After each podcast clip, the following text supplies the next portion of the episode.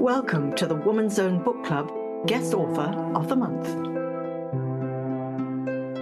The originality of the title of Finuala Dowling's new novel is just a clue to the content of this extraordinarily original book.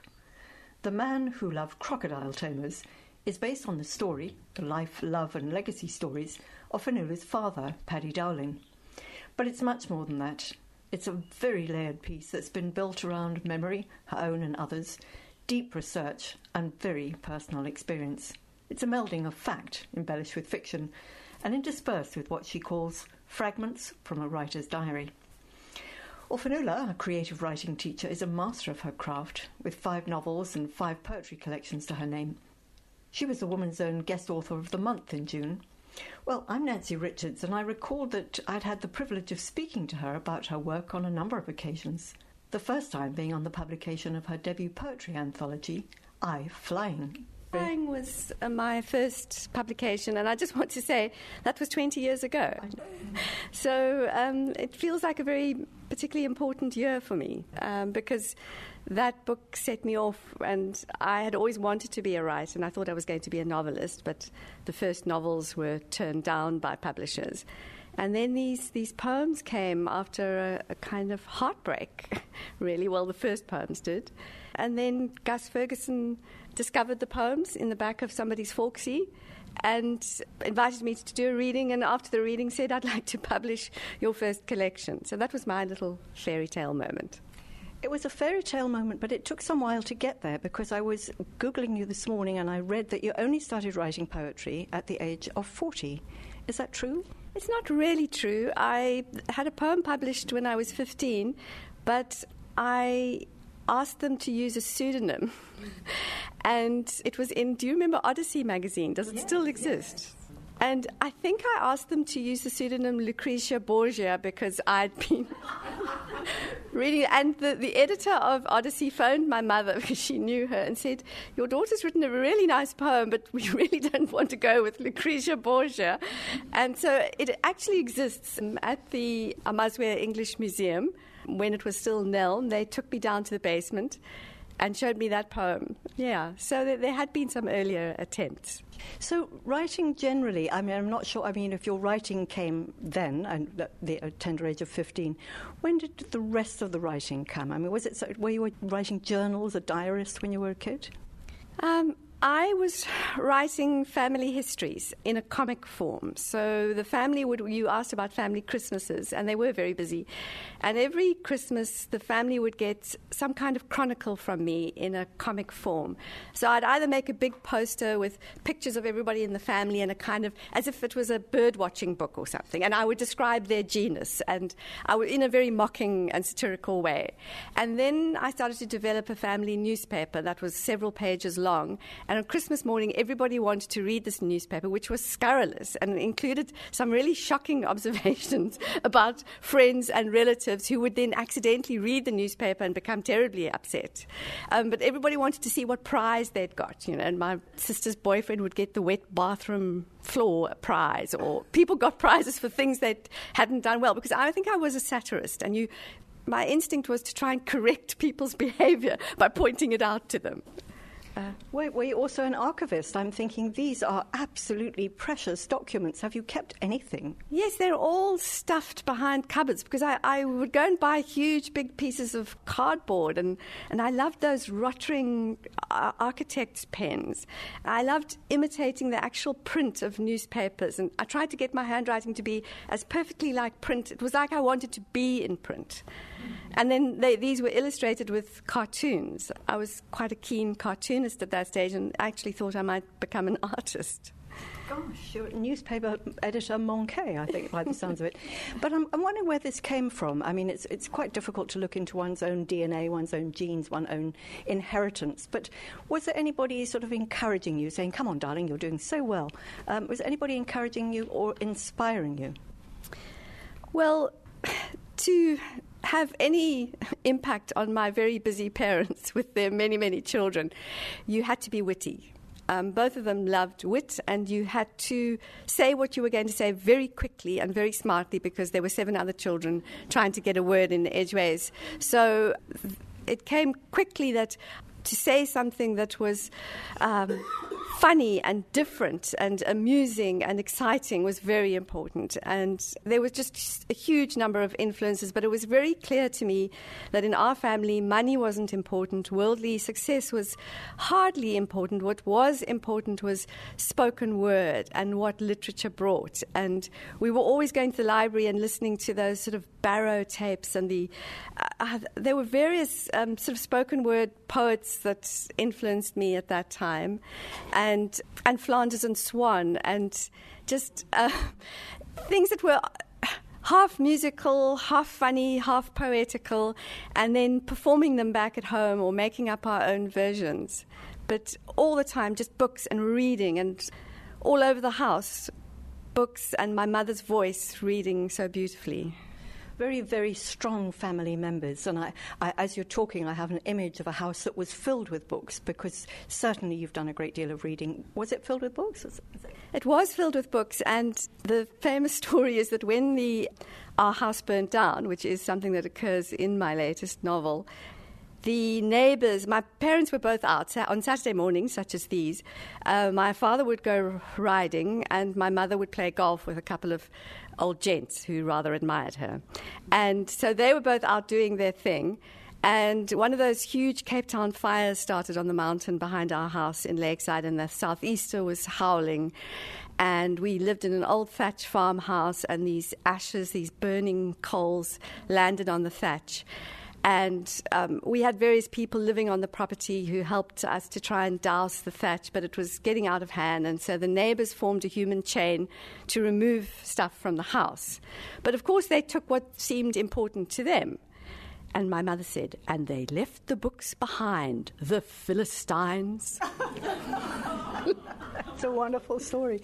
So clearly, you also have the gift of memory, but I'm wondering to what extent writing helps you remember, because I remember once you told me many years ago that you write every day. If you go out for a walk, whatever, you come home and you write because you never know when that little bit of that little nugget of information might be useful. Is it something that you? I mean, do you? Is is that your memory because you've written it down, or you've just got a very good memory? I, I don't think I have a, better memory than anybody else. I do think memory works when you have some kind of reflection after the day. So, whether it is simply that you think about your day at the end of the day and perhaps speak about it to someone else, but how to settle into your mind the events of that day, the feelings of that day. For me, for 20 four years, I think, I have every weekday morning written about a thousand word description of the previous day. So then, but on Monday it's usually more than a thousand words because I'm catching up Saturday and Sunday. And it is everything. It is the weather, it is conversations, and it is now a compendium that I can search. Um, sometimes if somebody says, "Oh, you you met my boyfriend once, you taught him," and then I look, I, I sort of Google my own compilation of diary entries, and I'll say, "Oh, I said this in my diary about his poetry. I said this is one of Jan Hendrik is one of the nicest boys in the class, and he has, I think he has a depth of soul or something." And I'm able to tell the person that that I was I was attending. And I just think that's so important as a writer. I think memory is so important to becoming a writer. Oh, gosh, that's really quite a story. And also, it cements anything that you've seen or felt, where it was, if you don't write it down, it may be here today and gone. Um, but there you've actually got it sort of in, in tangible form. Is it also I hate to say this because it is such a corny question. Is it therapeutic? Are, are, you writing to yourself? Well, I think I, all my writing is an attempt to understand. I feel generally in a state of perplexity. I don't really know what's going on. I'm frequently unhappy in ways I don't understand, and I'm puzzled by people's behavior, and I'm deeply analytical about what has happened. And so I am searching for an answer. So when I sit down to write, I never know. I never know where my book is going or what the answer is. I am in a state of not knowing. And the writing somehow helps me and takes me there. having read your other books, it feels like you absolutely knew where you were going. I mean, The Fetch, which is an okay, okay, okay, they're, they're just, you know, they flow and they've got such character and they're fun and they're witty and charming and, and reflective of all sorts of things. But this one, yo. Um, there's a wonderful quote from Gina. Actually, at this stage, I'm just going to read the back cover of the book because I think it's quite important if you don't know what it's about. Sorry, let me take my copy. So I'm just going to read from the back cover, cover of the book. It says Gina knows hardly anything about her father, apart from the fact that he was once engaged to Koringa, a crocodile tamer, and that he's buried in an unmarked grave. In between shifts at a call centre, with doubt always looking over her shoulder, she works on a novel about him, ultimately drawing back the curtain on a complex, sad, but also funny and enchanting life. The Man Who Loved Crocodile Tamers is a story about love, family, fear, and the banishing of fear, a celebration of strong women and a defense of a nervous man. So that's what it's all about. But one of the things that you have, one of the techniques that you have employed in the book is that you've brought in Gina, who is a writer, and she like you, not unlike you, funnily enough, writes on a daily basis. So we get fragments of her writer's journal. And she says, which I thought was such an interesting line, she says, They say that to write a good book, you have to feel that what you are doing is wrong and will bring you public shame. So, as you were writing this book, what did you feel?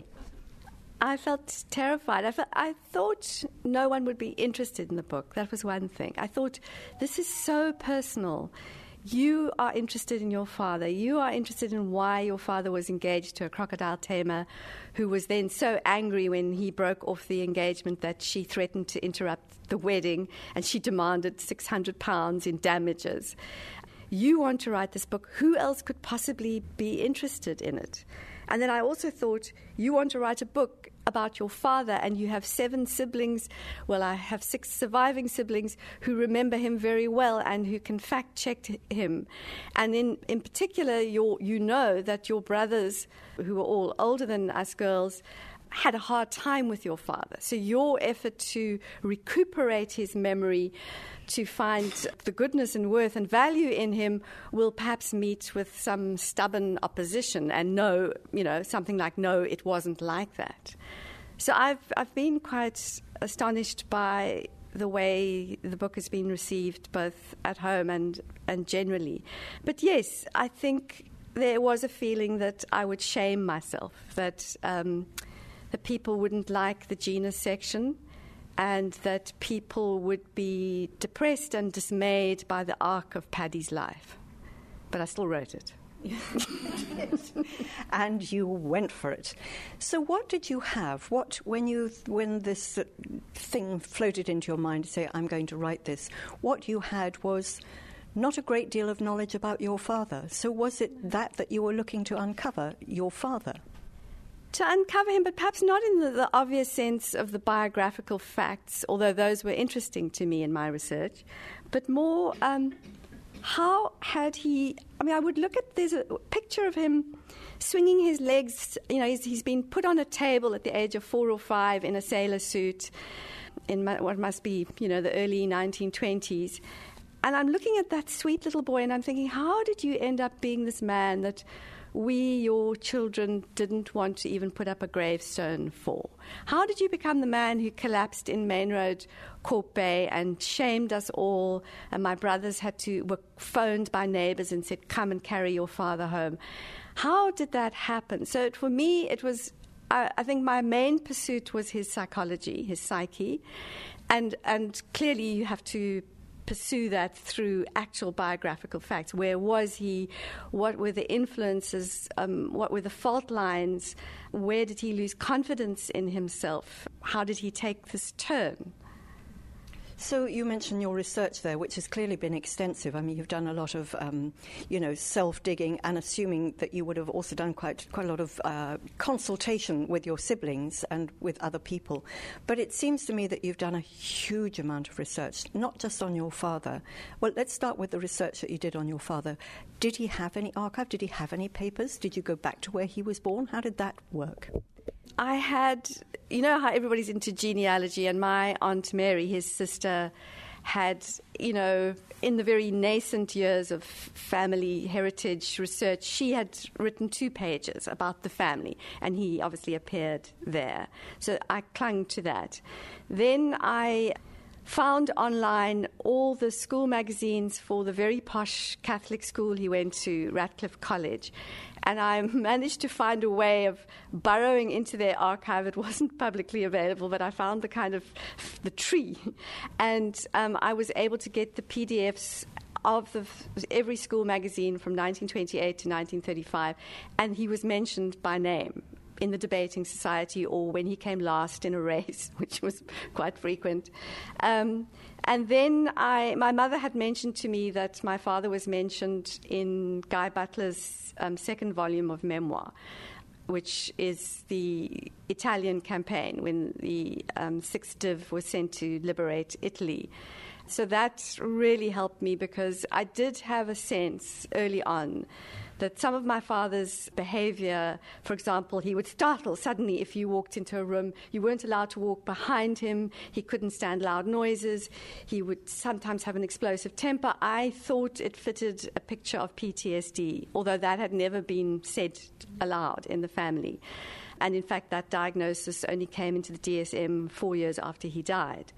So um, I, I had that sense of I had that amount of research of his life. And then I also had, he had attempted to write things. And I had a memory of finding his advertising copy where he was writing for Truworths and Rex Trueform and Enos and and Gunston, and he would be churning out lines that were those kind of punch lines that adverts have, but he would have to produce, say, 20 for each product. And every single sentence was perfect, every single sentence. And indeed, people still remember his Gunston adverts and ah, he knows. And then I also had. Um, his very tragically and sadly, the play he was working on at the time of his death, he decided in the early 1970s to give up copywriting, which was bringing enough money to support a family of eight children. He said, Now I'm going to be a writer. All my life I've wanted to be a writer, and I'm going to write a play, and it's going to be put on at the West End. And I think my mother was very skeptical, and he he really tried to bang in everything and the kitchen sink. It's very interesting for me now as a creative writing teacher. I, mean, I, I sat reading that play and I thought, oh, I could help you. I could, Daddy, I could help you. um, you know, when, when somebody has some good ideas and then they think, but maybe I'll just add that, and maybe I'll just add that. And so it was, you know, in his rejection letter, which I composed for the book, it was neither fish nor fowl nor good red herring at the end. Um, so I had those things, and then and then I had some intuitions. You had a great deal, um, yeah, intuitions, and I'm sure you would have had the spirit of your father, Paddy Dowling, floating quite close to you. What was, I'm, I'm, cognizant of the fact that tomorrow is Father's Day. What was your relationship like with him? Because, I mean, you were clearly fellow writers. Did, did, did you have a good relationship with him? Did you talk to him? Did he talk to you? Yeah, I think that was one way in which I did feel my my experience was different from my siblings and particularly different from my brothers, but also different from to some extent from my sisters. My my father actually spoke to me and was interested in me. I was a strange child. I, mean, I think I've become a strange adult. I would frequently go off to the end of the garden and I played next to it. There was an old disused well which had been blocked up, but I had friends there who were imaginary and I spoke to them. I think I was trying to work out my grandmother's death. I was trying to work out how someone had died. So I had a figure who was a grandmother figure, and one day she would be dead, and one day she would be alive, but she would speak to me. And there was also a little girl, and she spoke to me. And she had a brother who was killed in a car crash, and then sometimes he wasn't killed in a car crash, and he would come back from the dead. And so I was communicating with the dead. And my sisters and brothers went to my father and said, um, Nuala goes to the end of the garden and speaks to people who aren't there. and and my father said, Do you? And what is the little girl like? And I told him I loved this little girl. And he said, Ah, that is Gander Mary. And I mean, it was so important, so affirming, not to be seen as strange, but that he knew her in some way. And then there were various times in which he sort of intervened personally for me. Uh, there was a wonderful to be a wonderful birthday party and of a school friend, and I hadn't been invited. And he phoned the mother and said, "Mrs. Osborne, your daughter is having a party. My daughter is not invited. She's very sad." And and I got invited, and I thought the party would be like the invitation, which showed a palace with princesses. And we arrived at this very ordinary bungalow in Plumstead. and then one day I said to, and I said to him, I've, I've never been to Cape Town, this city we're sitting in right now. I've just lived all my life here in Lakeside and maybe gone to Muizenberg and Simonstown once. And he said, I am going to take you. And so, leaving all the other children behind, we caught the train to town. But he treated me like a friend or a girlfriend, and he took me to all the shops, and I went on an escalator for the first time, and I had a pink milkshake, and he, he said, and my daughter needs doll's clothes, and he made the assistant, he made me sit on a chair, and the assistants kept coming and bringing those ready made packs of doll's clothes, and we would discuss which one I was going to have. And then on the train ride on the way back, we spoke as friends about the things that interested us, which were Egyptology, pharaohs, pyramids, and fairies. And he said that he would take me one day to Ireland to meet the Queen of the Fairies. And the next time I was at school, uh, the teacher said, Does anybody have news? And she stood there with her Koki and her newsprint. And, I, and the other children said, We've got a new post box, and I've got a new baby brother. And I put up my hand and said, I'm going to Ireland to meet the Queen of the Fairies. and she just closed that Koki and said, This is for news. My father would also tell stories. He'd come home from work, an exhausting day of writing copy, and sit with his whiskey on this Morris chair, and we girls would clamber all over him, and he would tell the story in which we were the heroines. So I, I think I wanted to balance the version of my father that my brothers remembered and suffered from. I mean, I, I, don't dilute that at all, but I wanted to balance that against another part of the man. Wow, that's quite a that's quite a lot of memories. That's quite a lot of relationship building. Wonderful, wonderful stories. Um, but just going back to how your father was in later times, you know, the falling over, the unmarked grave. You lost him. You lost that man that was going to take you to see the Queen of the Fairies. He, he lost himself somewhere along the line. So, with this book, you had the skeleton, if I can say, on which you had to put the flesh. So, the research you did took you to all sorts of places, eh, literally or figuratively or geographically, but you did a lot of research travel to put flesh on the bones, not least the sort of the whole war story. That there's some pretty heavy duty stuff going on there. Where did you go to get all that material? Um, well, apart from Guy Butler's memoir, I ordered some other memoirs, which was interesting because I saw a little bit of plagiarism where somebody would have almost an identical passage from Guy Butler, and I, I wasn't sure who'd copied, or I think they did phone each other. They perhaps discussed stories, and that's why they were so similar.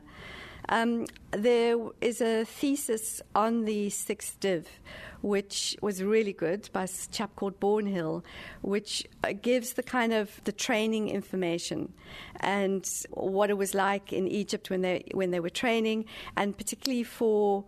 I had to do research for sappers because my father was made a sapper, which is about the worst military role you could give a nervous man. So you are your job is to defuse mines and bombs. And uh, my father was a sort of man who, if you asked him to change a light bulb, his hands would start shaking immediately. And so yeah, I did that research and I just read and read and read. I, the war section had to be rewritten and rewritten several times. Um, it did get some criticism from a sister who just said, "Oh, she, you know, there's just too much war, too many guns, too much, you know." And so I took a lot out, and then my agent said, You've taken too much out, you know, so put things in. So it was awkward. It was. I found it really hard as a woman and as a pacifist to write the war section. But then I wasn't writing it as somebody who appreciates or approves of war. I was writing it as someone who sees it for what it is. It's a destroyer of young male lives. Yeah. Interesting that you talk about the trials and tribulations of actually writing a book. And if anybody thinks you start at the beginning and finish at the end and that's it, it's so not like that. There's a lot goes on in between. But I think we have to talk about the lady on the title, Koringa, the crocodile yeah. tamer. One thing that you did know about your father it was a bit of a vague memory. Tell us about the crocodile tamer. Yeah, so I knew my my father didn't speak about it. My mother told us that their wedding had nearly been interrupted by she called it her a snake charmer, and that this woman had demanded money, and that there was such a belief that even though the money was found, my mother's aunt um, sold some jewelry to pay this amount she wanted. There was still a belief that she would interrupt this wedding, which was held in the oldest Catholic church in London, and they asked the strongest and biggest and youngest priests to stand outside the church in case she arrived. She, she didn't arrive, but in my book she does. Uh, so that's what you do. You know, you put in the stuff that is like fiction. And it was in, a, I don't know why I didn't write this book years ago, but I suppose in a way we were programmed not to be curious about our parents' lives in some sense. But it was only in 2014, perhaps, that I, I've, i first mentioned to my sister Cara. Uh, I said, Do you remember that story about our parents' wedding nearly being interrupted by what was she? Uh, a snake charmer, and we couldn't, we didn't even know how to spell her name. And we started Googling her. We, we Googled the wrong spelling. Then we got the right spelling, Koringa. And Google just exploded with all these results and posters and images and stories. There was just so much information, and that she was a crocodile tamer and an escape artist, and um, she would run up ladders made of knives, and she would put her head inside the jaws of a crocodile. Um, that at one stage she earned as much as Neville Chamberlain, the Prime Minister. Um, and, and so it was extraordinary this moment to think, and you thought, oh, so our father attracted a woman who was this successful and this famous. She was so she was so famous in her time. There are even black and white video clips um, of her performing uh, those BBC's of the Pathé videos you can see on YouTube. She was in a rather dreadful film, and yeah, the things they said about her. You know, she has supernatural powers mystery girl, why can't she be killed? The posters said. So, yeah. And sh- your father loved her and she loved him. Yes, absolutely.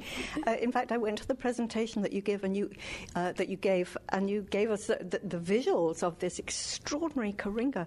So you had Koringa and you had your papa. Somehow you had to create or invent or put flesh on the bones of their relationship, which, which I think you took a little bit of artistic license. How did you work that one? I was quite sort of sure from a factual point of view that he had only met Koringa when eventually, towards the end of her career, she came to South Africa. You know, when your career is going down, you can come to South Africa. With the Boswell Wilkie Circus. And I, I actually have, I'm being delighted by some, like, I don't know if you know Tony Eaton. He said he remembered, he's been reading the book, and he said he remembers actually going to the Boswell Wilkie Circus and seeing Koringa here in South Africa. So I think my father probably met her then, but um, so that would have been only a couple of years before he married my mother. And I thought, well, they, there's no story there. And so for me, I have in my book, I create a meeting between them when he's 12 and she's 16. She was older than him. Sometimes she was six years older than him. Sometimes she was four. You know, she was a woman who was sketchy about her age. Um, and yeah, I wanted, I thought that sometimes, yeah, there's this thing about the truth and its relationship to fiction. Sometimes the truth is best told through fiction. I thought that the real way to depict my father was to show how he needed to be in love with a crocodile tamer that his life was one, had been one of shock and fear. His own father had held him only once before going off to France to die in World War One. Um, he was brought up in an all female household but was sent away to boarding school And then in his school holidays, he was sent to France to improve his French because the idea that was that he would have some kind of trade career, um, as his grandparents had had. And yeah, so I had the sense of a very lonely man who had been somewhat rejected by his mother. Another fact my mother had told me, she must have got this. I imagine some of these conversations taking place on the honeymoon pillow. And she must have said, What was your relationship with your mother like? And he said, She sent me away to school so she could take lovers.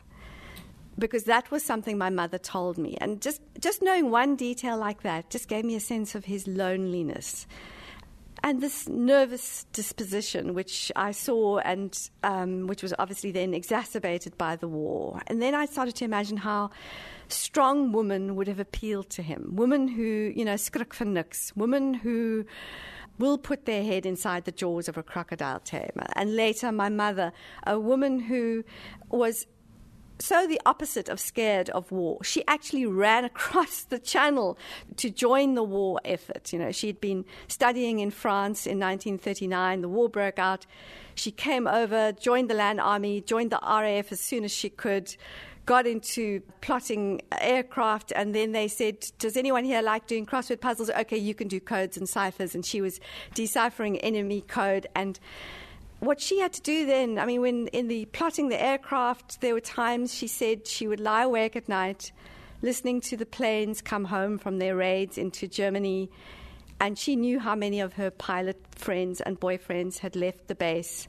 She was counting them in at 5.02 and 5.04 in the morning, and there'd be one missing. And that my mother never broke down, but you were aware that she was a bit of an exception. That some of the girls had in her diary. There was one surviving year of her diary, and she spoke about one of the other girls breaking down, and she distinguished herself from that girl. So I was very aware, and I knew from my experience with my mother that we never saw her cry.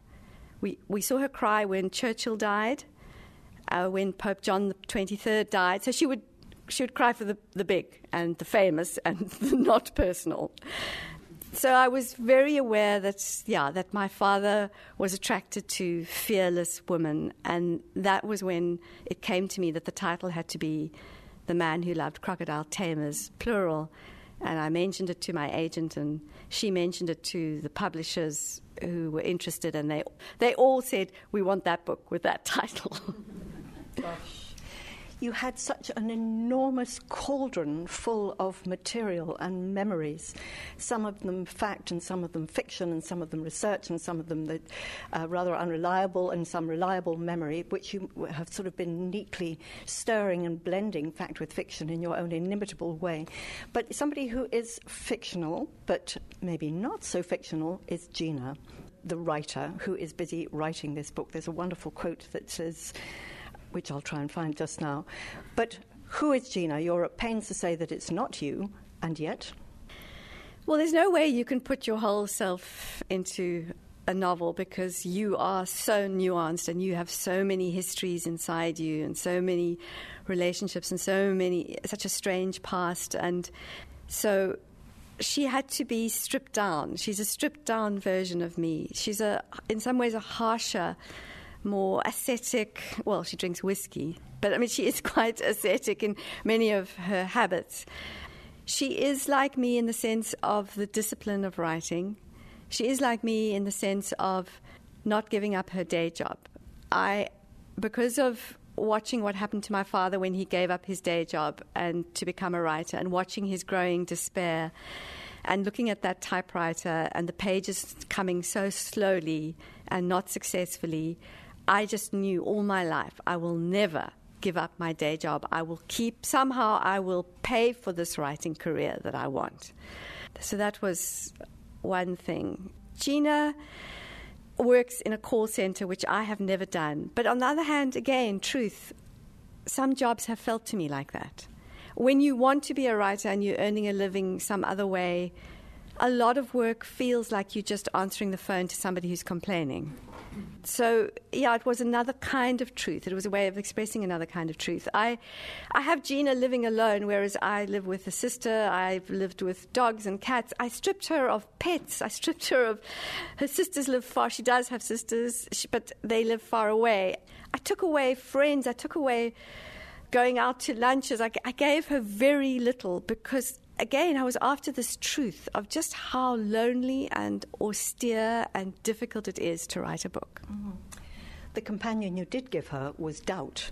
And Doubt, who reclines on the chaise long, looking at Gina as if to say, Huh, is Doubt a companion of yours as well? Yes, Doubt dressed exactly as I have Doubt dressed. She's wearing black cigarette pants and pearls, and and she's so sneering, and you can't do that. I think it's a daily battle for me as a writer. Not not in my morning pages. They are free of doubt because they are not they are apparently not going anywhere. They apparently have no publication route. But I do when I know I'm writing a novel. I do have to do, I have all kinds of tricks to try and force myself. I feel like I have to lull myself into writing the book. I have to soothe myself into starting to write because everything in me is saying, This is not possible. This is beyond your abilities. You have overreached yourself. You are too ambitious. You are not going to be able to achieve that effect you want. And then I soothe myself or I make um, little bargains okay, I'll just write this paragraph. I'll just try this and then I can delete it. It won't be any good, but at least it'll be a start. Or I'll put on Beethoven or Bob Dylan. I'll put on any kind of music which is uncompromisingly loud, where the composer seems convinced and confident. And then I'll think, okay, I'm going to borrow. I'm borrowing from Bob Dylan and Beethoven at the moment. Confessions of a Writer.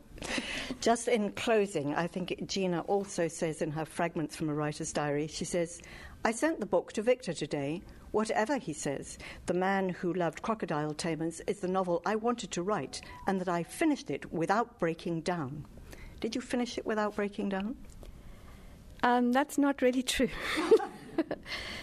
the book was very hard, and the in the writing of the book, I did sometimes find myself weeping and then in the the various stages we've just referred to lightly uh, that happen that a book isn't written from beginning to end for example. So the rewriting there was a, a complete last minute rewriting of what became the Gina section. And I, I had got some quite harrowing criticism from two sources. And I that was when funnily enough that was when doubt did step back. When when I when this criticism was so harsh from the ex- nameless external reader and, and from a relative of mine, I, I actually thought, no, damn this. It is a good book. I do believe in it. I am going to make it the best it can be. And, um, and it was it was just it was like breaking down but it was like gritting my teeth as well and saying i'm not going to i'm going to push through yeah it's without a doubt the hardest book i've ever written may this never happen again It is a remarkable book. It is a remarkable book. And I have to say that when I got to the end, I too wept. I'm not sure if that's a good thing or a bad thing, but I howled when I got to the end, largely because I'd finished it, because I enjoyed it so much. Finuala, darling, thank you so much for sharing all these innermost thoughts. Thank you. Thank you, Nancy. You're a wonderful interviewer.